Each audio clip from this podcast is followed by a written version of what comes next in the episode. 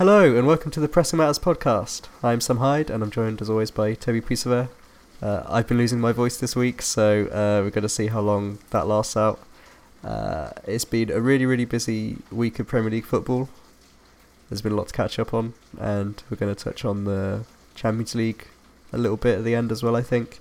Toby, it's been an exciting week. What have you made of it? Yeah, there's been a there's been a lot going on in the Premier League. So much that we might have to drag this out for three hours and really uh, put your put your voice through it, mate. To be honest, so uh, strap in for a long one because it's going to be quite the ride. It's goals galore, um, and it has been a bit because there were three games on Monday. It all just feels quite stretched out. It was like a long, obviously bank holiday weekend. Um, quite a long, drawn out Premier League match day week and not very high score in the FPL. That's how you know it's been an interesting one. Okay, so there's been two Arsenal matches since uh, we last recorded this. Um, first game, Arsenal beat Chelsea 3 1, which was pretty cool. Arsenal uh, coming off four games without a win. After losing to Man City, beat Chelsea no better game after four games without a win than uh, Frank Lampard's Chelsea, I'd argue. Especially in the way that they sat in a mid block but uh, decided to be the most passive team ever and just put. Oh, it was so. Fr- I actually voice noted you after the first goal, I'm pretty sure, because I was so infuriated by what Chelsea were doing. It was quite obviously bad defending on, on their goals. Um, but I think we're going to talk about uh, Arsenal's win against Newcastle a bit more. Yeah, can we quickly go to the Chelsea game though? Actually, because I've remembered it now. oh yeah, I, I I mean most people probably won't remember it at all because it was more than one game ago. But uh, remind yeah, us. it's tough to it's tough to catch up. Well, uh, initially, Chelsea pressed in a four-four-two. Well, they they sat in a I think pressed is the wrong term, but they sat in like a four-four-two mid block with Kante going up alongside uh, Aubameyang. It must have been in the first half. Yeah, but he had like nine touches, didn't he? And yeah, a lot. There were kickoffs. They said. And so he tucked the two wingers in because he what he had Mudryk and Noni Madueke either side of Aubameyang, right? But their off-ball shape was Kante advanced, so it was a 4-4-2 mid-block Kante advanced and joining the front line alongside Aubameyang, which I don't actually hate as an idea because if anyone you know has got has stereotypically got the legs to to go and squeeze high and also recovering, um, it's him. But it meant that Madueke and Mudryk were left defending wide spaces, which I don't think they did very well, and were just the, the shape was picked off so easily, so frequently, so early by Arsenal, um, where, you know, if you're going to sit bodies behind the ball and not go and instigate a press and, and force play, then you have to just be denying passes into those players between the lines. Your Odegaards, you know, even Zinchenko picking up between the sort of front line and the and the midfield four and then firing it beyond the next line into sort of Odegaard and, and Martinelli and Saka. And I just thought they were so poor and it just looked like real coaching issues. Um, you know, to be set up in that shape and then not have a clear understanding of when to close down and, and what late passing lanes to sort of uh, to screen and, and cover. And and it's not to say that Arsenal weren't playing well; they were. But yeah, well, I, I wanted to talk about this passing through the lines actually, uh, because this is something Arsenal have done really well in the start of the season, and then during the tough run that they've had recently, has diminished a bit. And then against Newcastle as well, we saw it come back. And I think something that's really helped that, as well as playing against Chelsea, is that uh, Arteta has brought in Kiwior and Jorginho for Rob Holding and Partey. Uh, obviously, Rob Holding has limitations as a defender. I think he's pretty good as a defender and would do well at a lower league team that isn't trying to pass out from the back. Um, but playing someone as inexperienced as Kiwior, who I think had won, who I think had only one start, uh, which was in the Europa League before he started against Chelsea. Uh, he's played really well these last two games. He's looked really good on the ball, which is the main thing, and then having Jorginho in there, who there, there's been questions about if he's quick enough for the Premier League still, but he's he's quick in his brain. He can position himself really well, and uh, coming a bit deeper and sort of uh, the the way he's been linking Arsenal's play has been much better than Partey, who has been really really out of form and really sloppy with his passing recently. So I think Jorginho, like you said, quick in the mind and also an intelligent player who has that understanding of how to pierce through a team's defensive shape, maybe. You know?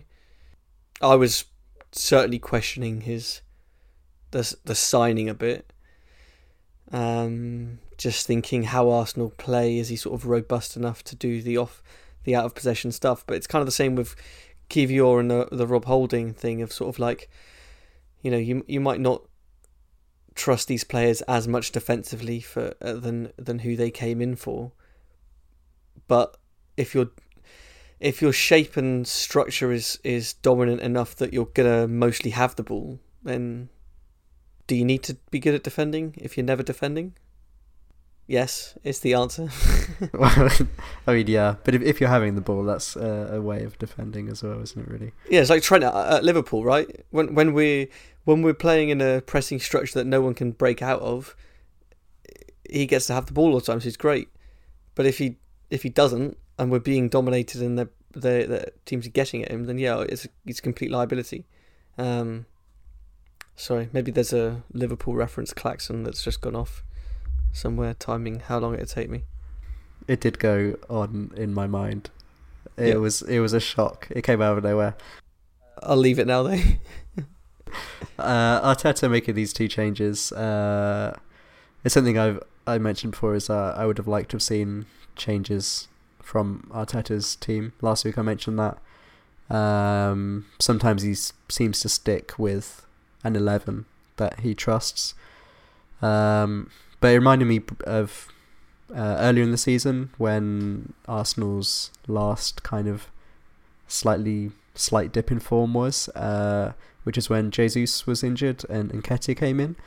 Uh, Nketiah started really well, and then uh, after three or four games, there was a bit of a drop off in Arsenal attacking. Um, that happened for a couple of games, and then Arteta brought in Trossard to play like a false nine instead. And then suddenly Arsenal's attack clicks again because it's going back to uh, what we were doing when Jesus was fit. And I think bringing Kiwior in uh, instead of holding, uh, it feels kind of similar, and that is closer to how we would be with Saliba. So, um, yeah, choosing system over players, I think, has, has worked well for Arteta when he's made the changes. Yeah. Do we know how long Saliba's still out for? Or are you seeing Kiwior uh, it stay could in? The rest of the season, it's looking like like there's always been this uh, kind of looming cloud that Saliba could be out for the whole season. I think the initial assessment was that, and Arsenal rejected it and went to a different. You know, they got a second opinion basically, and that looked a bit more positive. Um, but yeah, every week it's being like, oh, we think Saliba could be back soon, and then he never is. So, um, so you're telling me I should put I should put Kiwior into my FPL? He's uh he's a 4.0, I think Kiwior. So that's what I'm uh, thinking. It's, it's a pretty good shout. He played well. He's played well defensively as well. Did you know? Apparently, he is the fastest ever player at Arsenal. Fastest ever. Yeah, uh, there was like I saw these reports talking about like the uh, the bleep test and all that, and uh, uh, Kiwior is faster than anyone Arsenal have ever had. Uh, I think it was Bellerin was the last fastest who broke Walcott's record. So, yeah, I was going to uh, say Walcott, but yeah, it was Bellerin. Okay, so he's quick. Yeah, and he's young. He's quick and he's young. It's pretty nice. You can go straight What's into my fantasy like? then. It's been quite an interesting mood about around Arsenal recently, which I want to talk about. Uh, because on the on the first bank holiday of this month, I was walking around centre of London, and this was before the Chelsea game.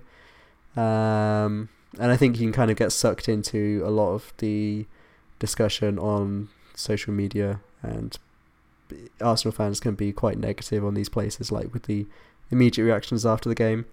Um, so I was quite shocked, and uh, not shocked. I was pleasantly surprised walking around London, and virtually all of the football shirts I was seeing people wearing were Arsenal shirts, and this is in the wake of the Man City game. And I think it was quite a nice refresher for me to actually get out into the world and see that to the to the normal person, they're still like really happy with Arsenal. There's no shame.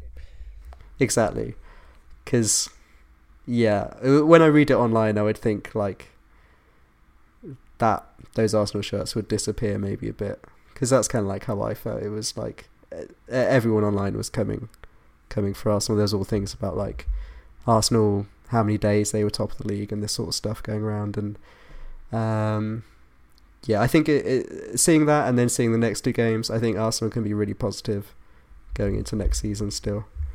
Yeah, we have to still look big picture, don't we?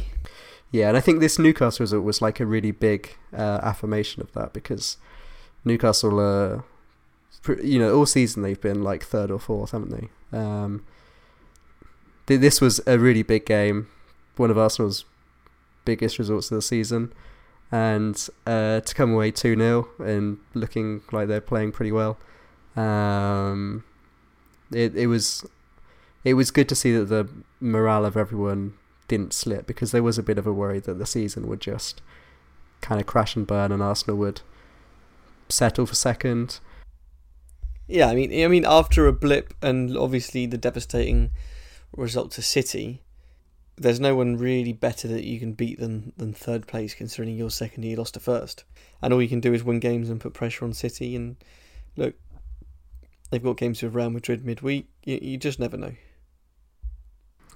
Yeah, you never know. And I remember a few weeks ago I was saying, uh, I think this was after the Liverpool game when Arsenal started dropping points. Uh, when when Arsenal lost to Liverpool, their points total was higher than any Man City team in the Premier League, apart from the Centurions.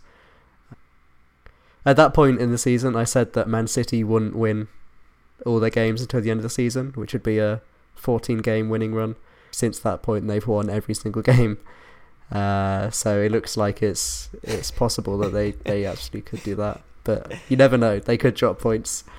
Uh, so you just gotta like try and stay in it.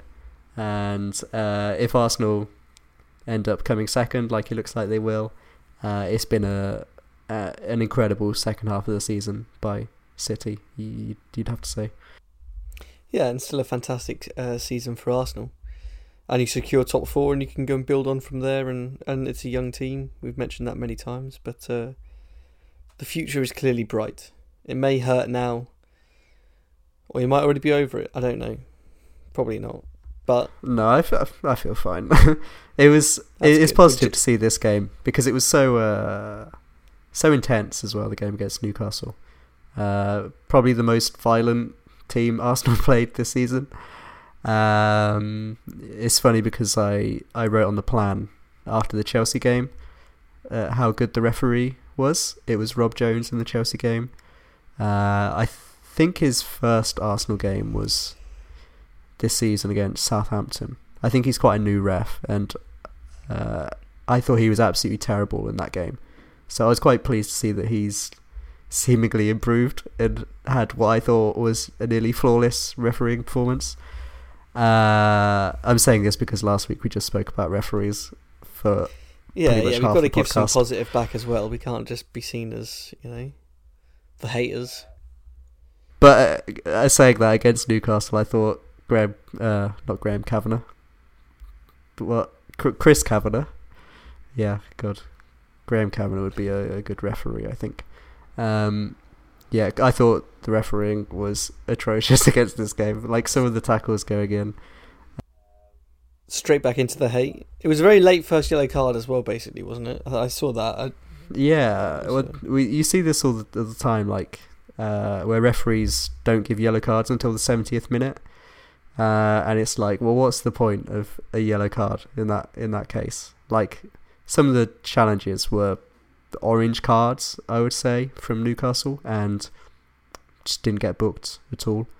Uh, Fabian Schär uh, was very, very late on Granit Xhaka uh, in sort of partway through the first half, I think it was, and you can see that um, Graham Kavanagh is not seen it at all because he's watching where the ball is going. Uh, but that kind of illustrates how late the challenge was from Schär. That the, the ball is gone, the referee is looking at the ball instead of the players, and uh, just totally misses a, a really really late slide sliding challenge. And um, yeah, they targeted Xhaka a lot physically. Um, you know, he was getting a lot of flack from the crowd for going down all the time, but it was because he was being targeted so much from from everyone, whether it was Guimaraes or uh, Joelinton as well.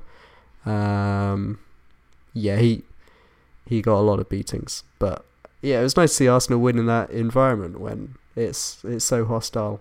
Yeah, yeah, it's it's the uh, it's the it's the the test, isn't it? It's the it's a big test. It's a big test. James's Park, physical, aggressive, end to end, direct, and um, I think I th- thought it was very impressive to come out of a clean sheet as well. To be honest, um,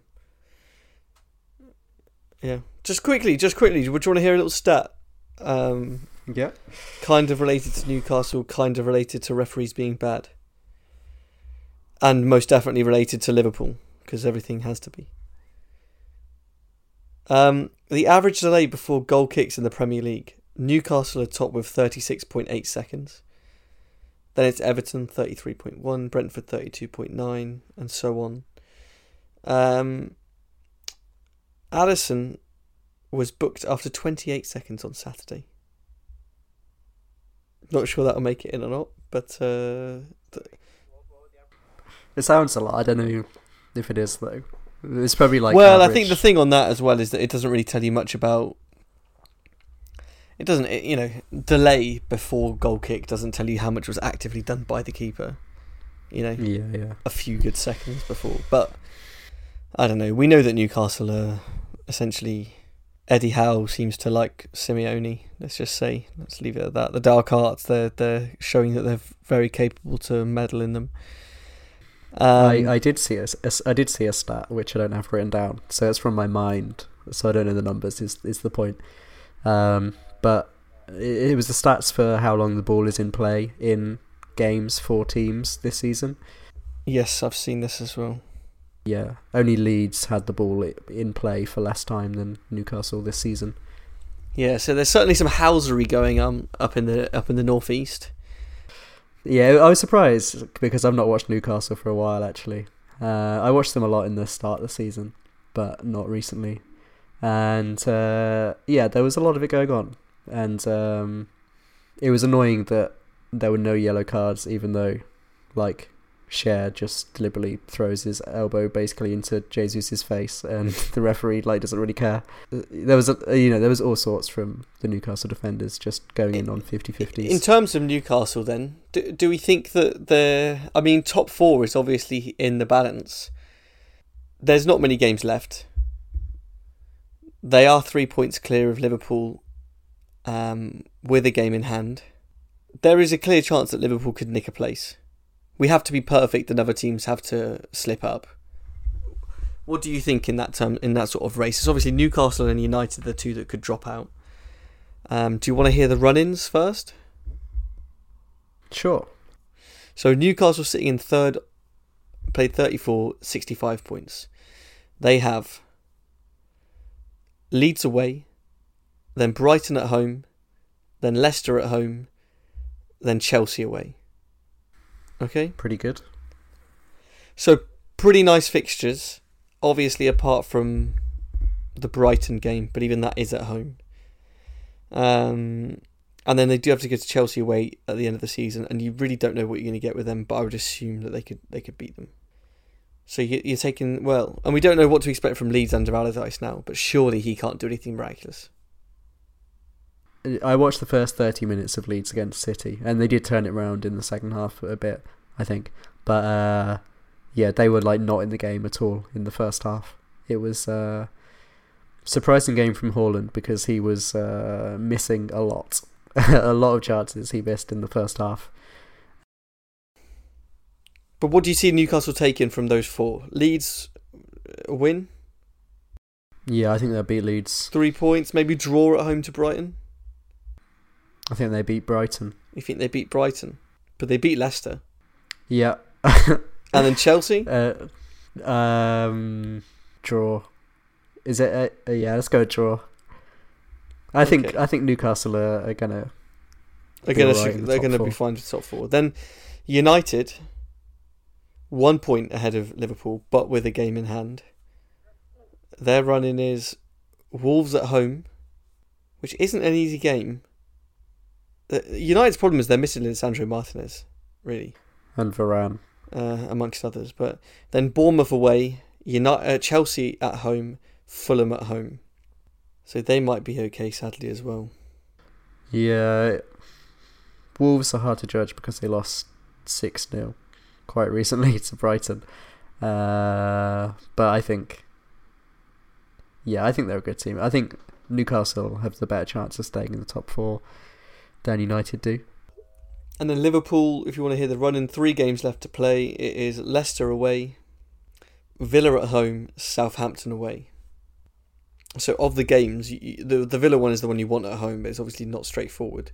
You'd like to think that Southampton are already relegated on the final day anyway, um, and Leicester should be should be three points.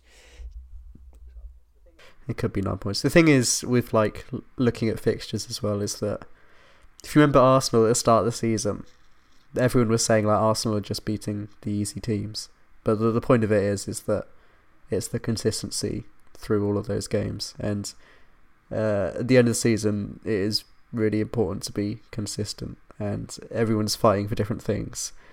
Um, so at this point of the season, it is a little bit like anything can happen. Uh, I uh, my kind of gut says that Man United will actually drop out to Liverpool just because I think Liverpool's momentum and United's momentum are a bit opposite at the moment. But uh, they are. I think that I think that extra game for United is a big uh, a big safety cushion for them. It's a bit of a get out of jail card, isn't it? Really, um, because I don't think they're going to pick up maximum points. It's like we were saying with Chelsea as well. Like how many extra games would Chelsea need to be in relegation trouble? Uh, I think the season is just short enough that everyone might just be staying where they are for now until next season. And then it all starts again. Okay, I, I, I've got a feeling Liverpool are going to do it, but then I would, wouldn't I? It just feels right. Well, it's like what you said about the form. Realistically, it's, it purely just comes down to that. United two one 0 defeats. I just think I think the the heads might be gone a little bit. The De Gea incident. I mean, we can talk about the West Ham game now. To be to be honest, it's probably the best time to. I just think there's some there's some issues there that have maybe been brewing throughout the season, but have been papered over by certain new signings and uh, and things like that, and, and good patches of form. Rashford's purple patch. Um, the fact that Maguire's not had to play, you know, that now that they're playing Shaw at centre back. Um, you know, I think there are some there are some issues there. Whether they limp over the line or not, we'll, we'll find out. Um, but in that West Ham game, that that that De Gea howler is just is just criminal. Um, and I think we mentioned it before, but when you're uh, when you're chasing when you're so used to chasing down the league title from Man City, you know draws feel like losses. The top four, it's it's a different it's a different kettle of fish, obviously, because if not you'd be up at the top. But you know they will drop points. Your the teams that you're fighting with to get top four. And Liverpool are just capable of going on a run, and and they've you know six wins in a row, and I I can see that continuing towards the end of the season. Now that anything can happen, you could be unlucky, you could you can have a have a, just a poor day. Um, but at this stage, I do just think I do think we're going to go through and win the rest, and it's just whether United can limp over the line or not. Um, but in terms of a bigger picture, you know, De Gea with that howler, and then he can't. You know, it's normal for Ten Hag to come out and back him publicly. But it is interesting that they are looking to offer him a new contract as well. It looks like. Yeah, on a reduced wage, isn't it? But uh, we don't know what that wage will be. Yeah, but, but his wage is so high anyway. I just think dynasties have been built upon f- fantastic goalkeepers, but modern day goalkeepers, and you know it's the starting point for everything else. And and even when Joe Hart was was playing for England and a great shot stopper, Pep was ruthless with him. You know, with Liverpool, when we needed to spend big on on a key player, we did it with Alisson and we got it right. Arsenal with Ramsdale, it looks like they've got that right. And I just think it's so important. And if you're if you're being ruthless with your Ronaldos and you're being you're, you're you've got this philosophy to stick by and, and this sort of Dutch style of play potentially that you want to build up towards, but you need to have the right players to do it. You have to make sure that the recruitment is is spot on, and part of that is just getting rid of De Gea. Yeah, I think in a lot of ways Arsenal is a bit of a blueprint for United in terms of how how ruthless Arteta and Edu were in uh, in resetting the Arsenal squad, uh, not just in goalkeeper. Um, I think, uh, you know, obviously Bernd Leno has gone to Fulham and done really, really well. Uh, everyone loved Leno when he was at Arsenal, when Emery was conceding all these shots every time against bad teams.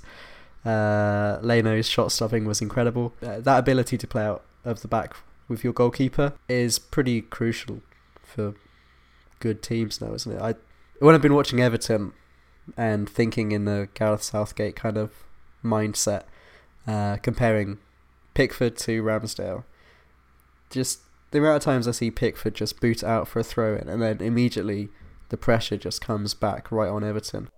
Yeah, yeah, yeah, and and you're able to build sustained possession from any situation. Because because you could be close to losing it, you recycle, you go backwards. Even if you're getting squeezed, you can go all the way back to the keeper, and then with your keeper, two centre backs that have split, and potentially you know full backs that have gone high or maybe drifted inside, whatever the the plan is, you can use the keeper to play through that and, and use sort of num- numerical advantage because of your goalkeeper. You know, you you can only have 10 players applying pressure, but you can have 11 players receive the ball, right? You're, you're if if you're if you're the defending team, 10 of your players can go and can go and put pressure on the opposition. Because your keeper can't just run out of his box and, and start pressing the striker. So you're always 11 v 10 if your keeper can play. And that's not to say you start sticking them up top. But the point being that no matter how high they squeeze, they can't squeeze with the keeper too.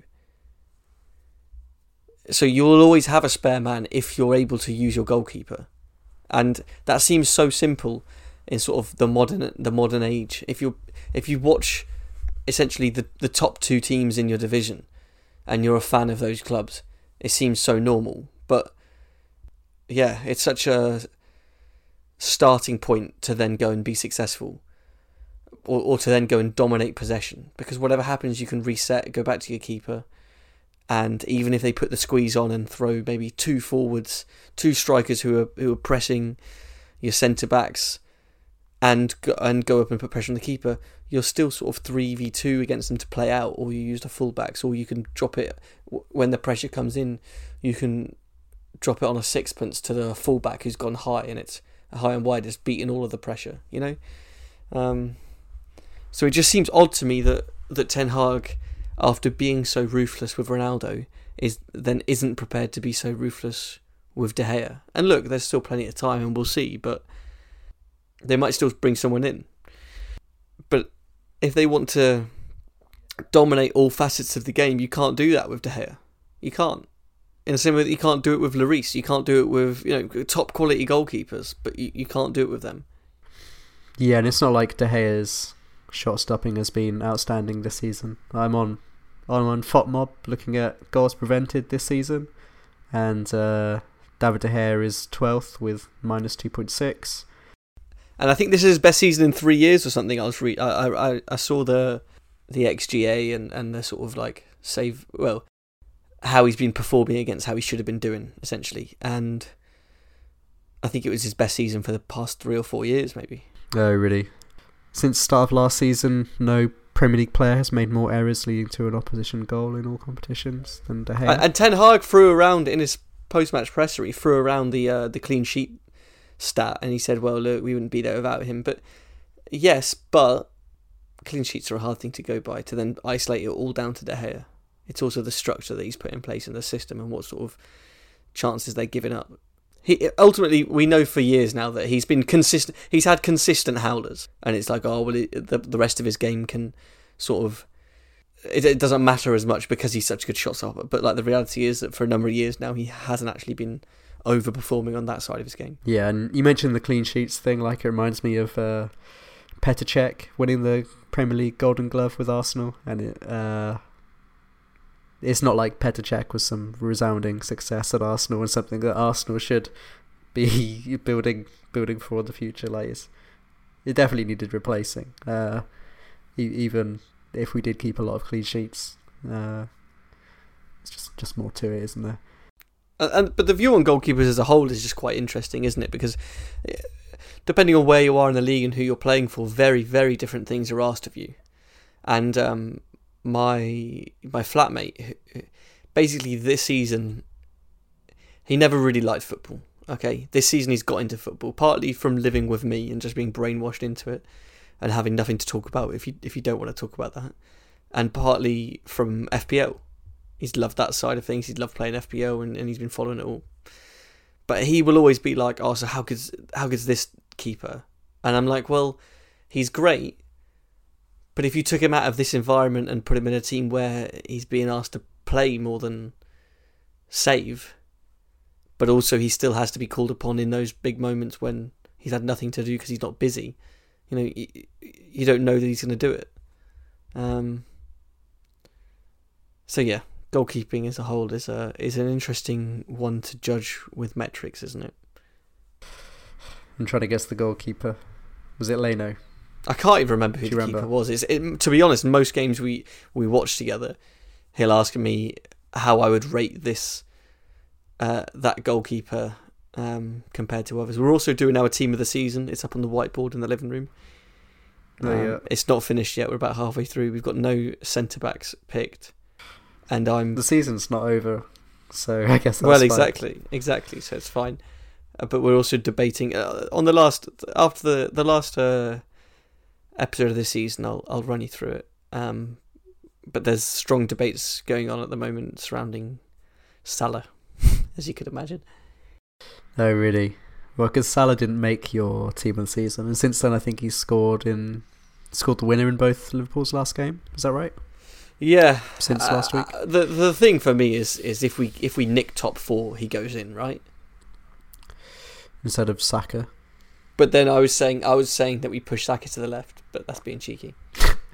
I think Martinelli's been better than Saka this season anyway. I, am always a Martinelli guy over Saka uh, even last season. Okay, well, can I play him as a right-sided centre mid, as a as the right-sided eight? I've got Odegaard in there. Saka. This is a debate for another day, but yeah. Play play Saka left back. Actually, that was a, a dead spot, wasn't it? In our well, I teams? yeah, we could do. I, I did I did think that left backer. Um, but yeah, it, it's it's very true what you're saying about uh, the goalkeepers as well. Like I feel like I'm just looking at Meslier and. Uh, he's his uh, goals conceded thing is at like minus thirteen, and like it, the opinion of him seems to have changed quite drastically like over the last half a season as well. I think I feel like people are more optimistic about him being a young, exciting player, like playing at the age that he is in the Premier League.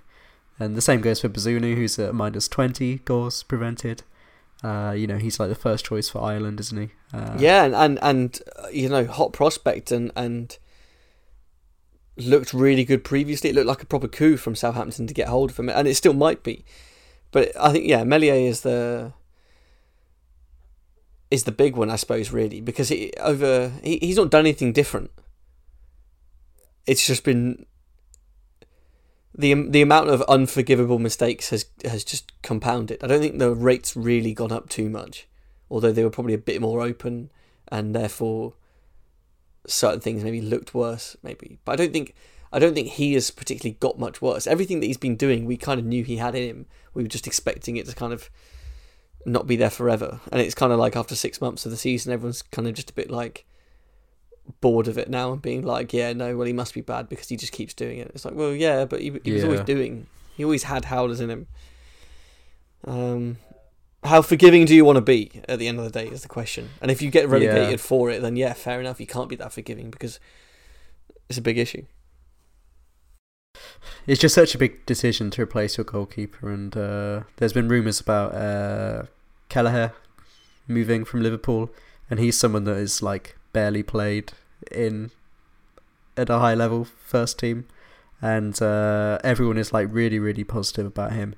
But I do think if you put him in one of those teams, it would be a bit, it'd be a bit more realist. I think. I think it's it, you know He's always done well when he's played for Liverpool, but yeah, it's cup games. He can score a good pano though, um, and Kepa can't, so maybe he is worth more than Kepa.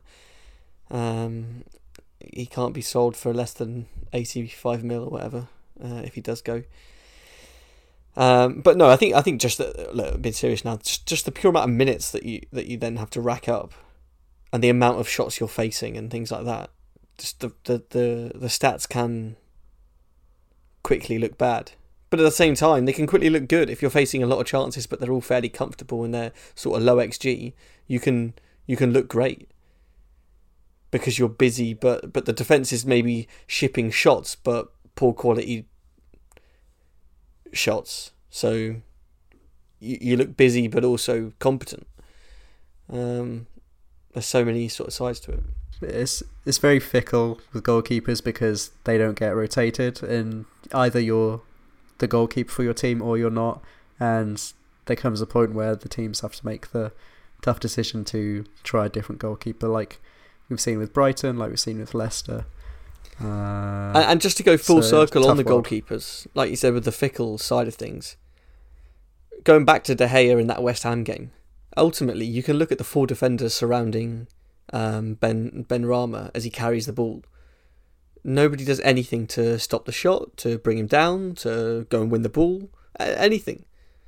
So, although it's an absolute howler from De Gea, there's still issues up the chain and and and problems there that, that should it should have been nipped in the bud and dealt with quicker. If Fernandinho is playing in that midfield, he doesn't get the shot off. If Rodri is playing in that midfield, he doesn't get the shot off. If Fabinho is playing in that midfield, he doesn't get the shot off.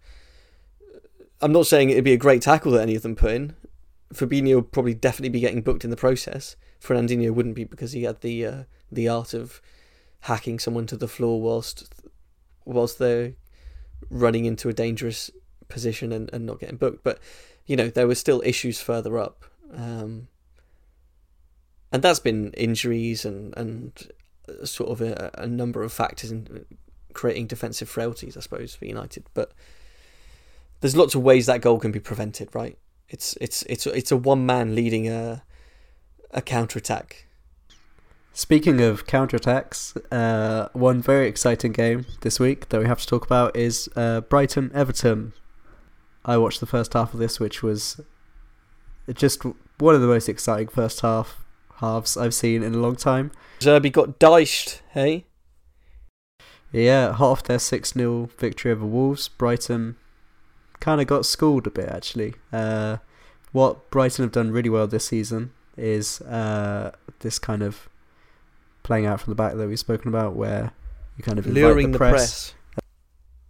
and you you rotate everyone, you you twist around and to get all these spare men in these little pockets, and then you can quickly progress the ball forwards. What, what Everton did under Dyche is they just didn't press at all. They they were this four five five one kind of thing, uh, really deep, and uh, and then Brighton were just pushing like really really high up, and uh, because Everton scored in like thirty seconds, it becomes such an awkward position for Brighton in how you play, uh, how you respond to that. Uh, I don't know what I, you know, their their tactics might have been what they wanted to do originally, but I think maybe being one 0 down, you go instinctively going a bit more attacking just from the players maybe. Um, but it just created all these situations where Brighton were not knowing how to how to uh, attack. Really, they were playing it to the left a lot through Mitoma and just floating these crosses in to the back post, and not really doing very much. Um, the Everton defense was obviously brilliant, and uh, it was it was counter attacking, but it wasn't um, like boring. It wasn't route one. Everton would win the ball and then very quickly do these really great attacks. Lots of uh, quick passes, like McNeil and Iwobi were really good at dribbling. Uh, Calvert-Lewin was great, and uh, it should have been more in the first half. They've got Iwobi and McNeil, who are not great, uh, great players with end products, I would say. Um, and it just got worse and worse at Brighton, where there were all these like two v twos from the halfway line, because Brighton were just pushing everyone into attack, and the more goals that go in for Everton, it's like, what what did Brighton do next? Um, so I thought it was a really interesting game because it showed such like a such an efficient way to beat Brighton, and I think next season, I wonder if teams can just like do exactly what Everton are doing. Like, how do Brighton adapt from this? I don't know. Do you have any thoughts on on this at all? Yeah, yeah, absolutely. I think I think that's a beautiful rundown that you've just given there, Sam. Um, no, thank and in terms of Brighton and how De Zerbi, you know, his style is, it's. I've seen a lot of things and, and a lot of sort of articles about how they're creating counterattacks by luring pressure. So rather than turning the ball over and then having, you know, if we think about what a counterattack actually is, it's because you've won the ball off the opposition, so the opposition have exposed themselves because they have thrown bodies forward to attack, right? Now, Brighton are creating artificial counterattacks where they're not winning the ball, but they're luring the press onto them so that the the opposition throws, you know, overcommits to the press, but that's exactly what they want. And they're they're playing into their hands to be able to then change tempo. So you often see centre backs for De Zerbi putting their foot on top of the ball, um, you know, uh, sort of playing backwards, getting the centre backs come quite narrow even.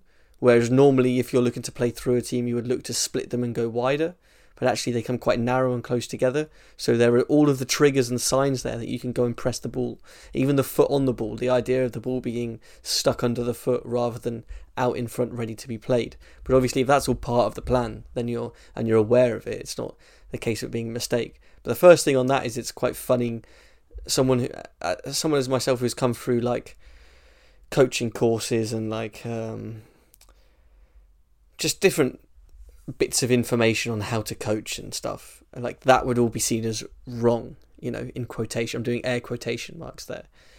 But the idea of Zerbi embracing that and using that as a way to create these artificial counterattacks where you're not countering through possession one and the team being exposed because they've just lost the ball, but the, the opposition team actually being exposed because they've overcommitted to the press, seeing what they think are triggers, getting it wrong, and being played through, right? And so the first sign that they had Everton had no interest in pressing is the fact that they're sitting in a four-five-one, right? Because they're completely outnumbered Calvert Lewin if he goes to try and hunt the ball down.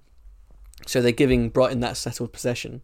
But if they were to progress it, they're denying anything in those deeper areas because they've got three centre midfielders, they've got the flat back four, and they've got wide players covering the full backs as well.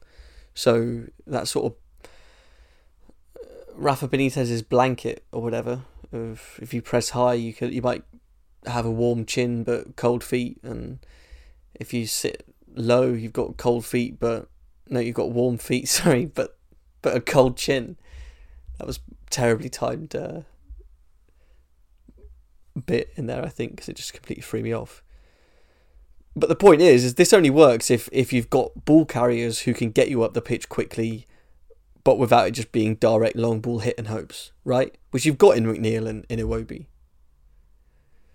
Um, and then if you can be fluid from there, it gives you a great basis to be defensively solid and also not mean that you're completely blunt at the other end. And Calvert Lewin, he's had a lot of injuries, but he does give you a presence and, and somebody to as a focal point to play off. But I think it's not asking him to just do ridiculous amounts especially if Brighton are overcommitting anyway, then maybe they're not. He's not completely isolated.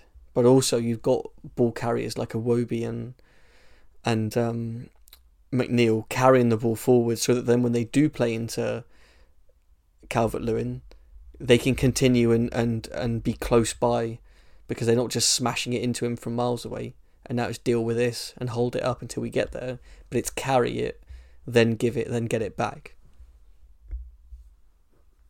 So um, yeah, that would be my rundown of it. I've just I've just googled staccato as well.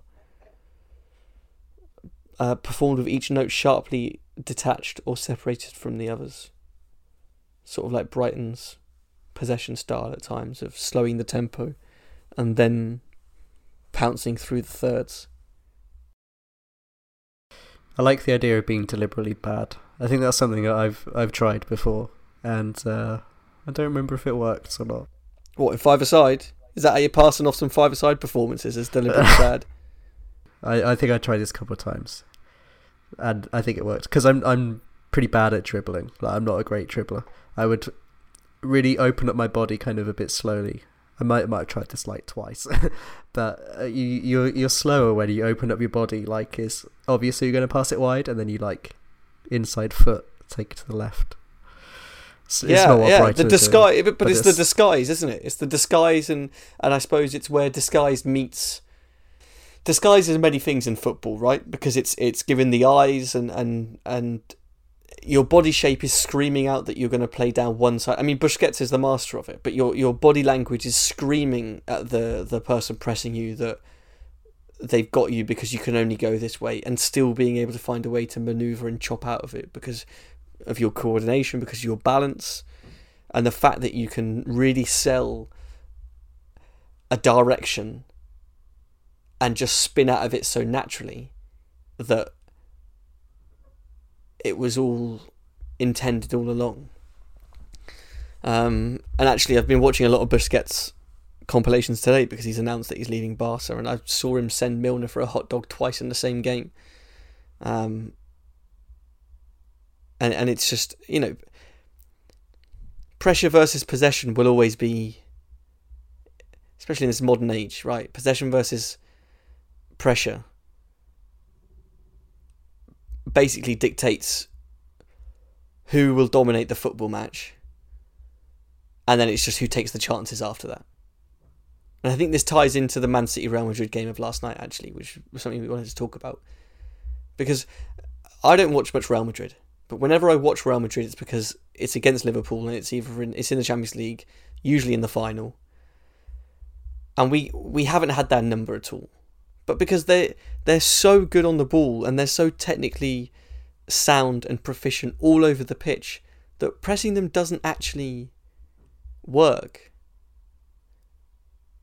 Because Modric will receive the ball with three players around him in his own box and he doesn't care.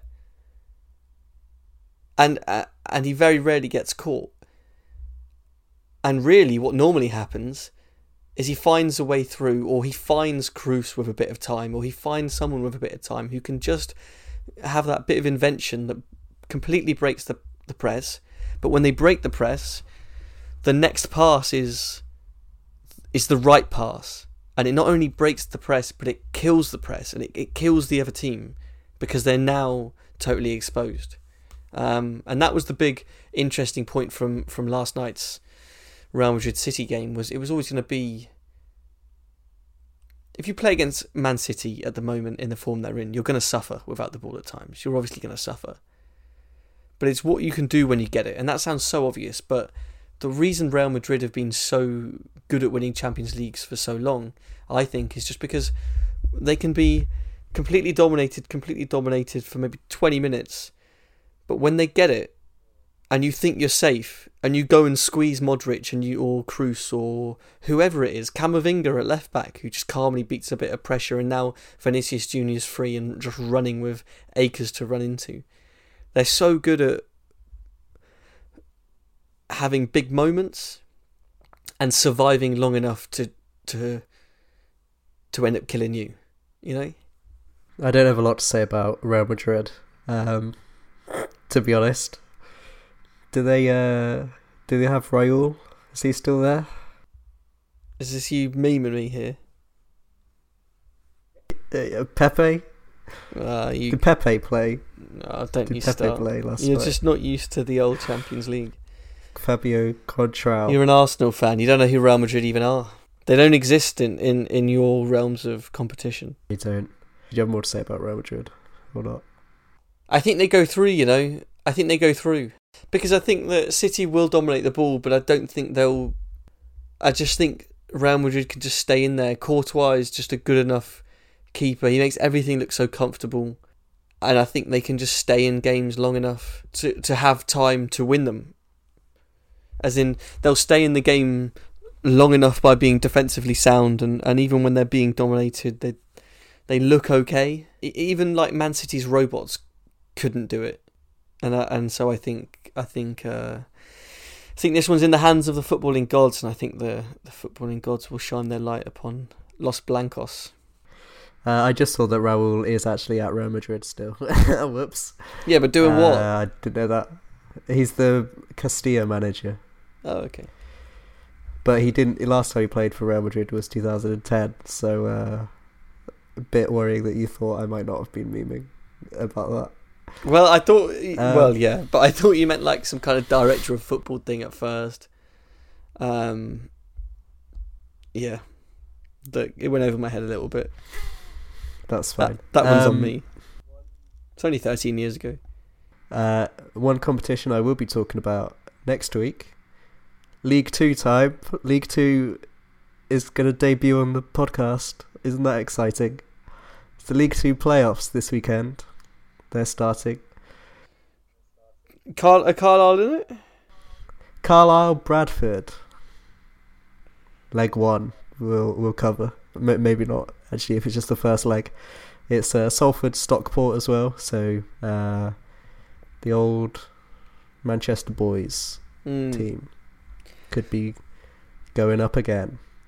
Up the Carlisle. I knew about Carlisle actually uh, be- uh, being in the playoffs uh, because my friend's dad, who is a season ticket holder for Bristol Rovers, was uh, quite concerned about the away trip he would have to make if Carlisle did come up.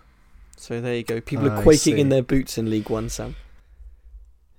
At fuel prices and obviously the uh, the Carlisle boys, more importantly.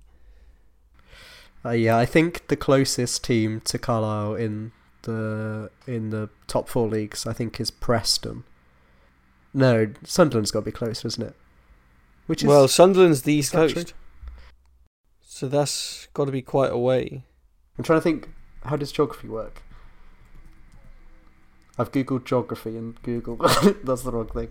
I don't think that's going to get you too many answers. When you when you Google geography, it doesn't come up with the maps. Preston to Carlisle is an hour and a half. Sunderland is An hour thirty six. Carlisle's far away. it's is, what we, isn't it? is what we've worked out here. I think Sunderland is closer on on miles, but further on minutes. Right. It's not got the M6 connection. Uh, so okay, so we'll talk about League Two soon. God, I can't wait for Uh, that. Well, the thing is, League Two is actually kind of interesting because I was going through the old Carlisle squads, and a lot of players pop up in the in the Premier League. People that I didn't even remember played for Carlisle, like Liam Cooper was there apparently, and now he's in the Premier League. Uh, so I'll I'll on a on a personal note, actually, since you're doing some personal notes, I'm trying to get hold of Leon tickets for when I'm uh, in Leon. It's the last game of the season. Lyon. Ah. So uh, that could be. Uh, that could who are they fun. playing? It's against uh, Reims. Oh, Will Still, Oh yeah, of course. Balogun. Wow, that I didn't even think of that at the time. I just knew it was the date where we were, we were there. You could see Balogun as well. And and the Leon players, who probably more interesting. Yeah, I mean, Ndombele those is and, also uh, those. Uh, But uh, Leon seventh, isn't it? Reims Reims tenth. Well, and Ndombele's at Napoli now. I could see the Oh, ghost he? of Ndombele. Well, Lacazette, isn't it? Did you just say Lacazette? Top scorer, isn't he? in Liga. Oh, is he? But they're seven. Better than so- Messi.